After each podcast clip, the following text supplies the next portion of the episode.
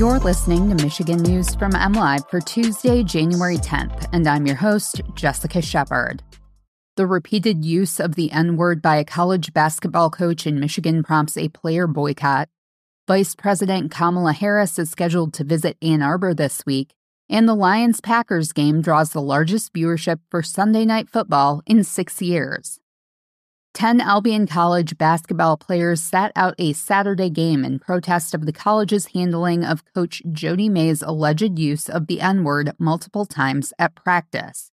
The boycott of the January 7th home game was for not removing May as head coach after the incident was reported to college administrators, according to a document penned by an upperclassman player and shared by multiple players on social media.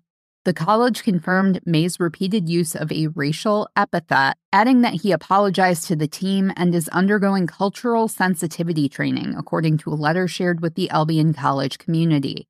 In a December 28th practice, May kicked a black player out of practice for using the N word while talking with another player, according to the document. May later told the team what the black player said, saying the N word in its entirety to quote the player. He later apologized to the team, though indicating the player removed from practice was in the wrong, the document states. May was suspended three games, during which assistant coach Nate Frisbee took over.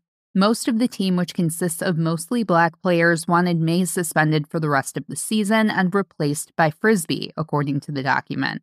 May has been head coach for the Division III college since 2008 and on staff since 1997. Vice President Kamala Harris will be visiting Ann Arbor on Thursday, the White House confirmed Monday afternoon. The vice president will travel to Ann Arbor, Michigan for a conversation highlighting the Biden Harris administration's historic and ongoing work to combat the climate crisis, the White House said in a statement Monday. The White House didn't immediately offer any additional details about the event, the Inflation Reduction Act has been the centerpiece of the federal government's action on climate change during Joe Biden's presidency, allocating about $750 billion into initiatives aimed at staving off the most devastating effects of climate change. Harris was last in the area in October for a visit to fundraise for Governor Gretchen Whitmer and her reelection. U.S. President Joe Biden visited Bay City a month later to tout semiconductor production in the area. Well, it turns out the Detroit Lions are a prime time draw after all. NBC reports that the season finale Lions Green Bay Packers Week 18 game was the network's most watched Sunday night football broadcast in six years. Detroit's 20 16 win to keep the Packers from punching their ticket to the postseason averaged 23.4 million viewers, according to the network.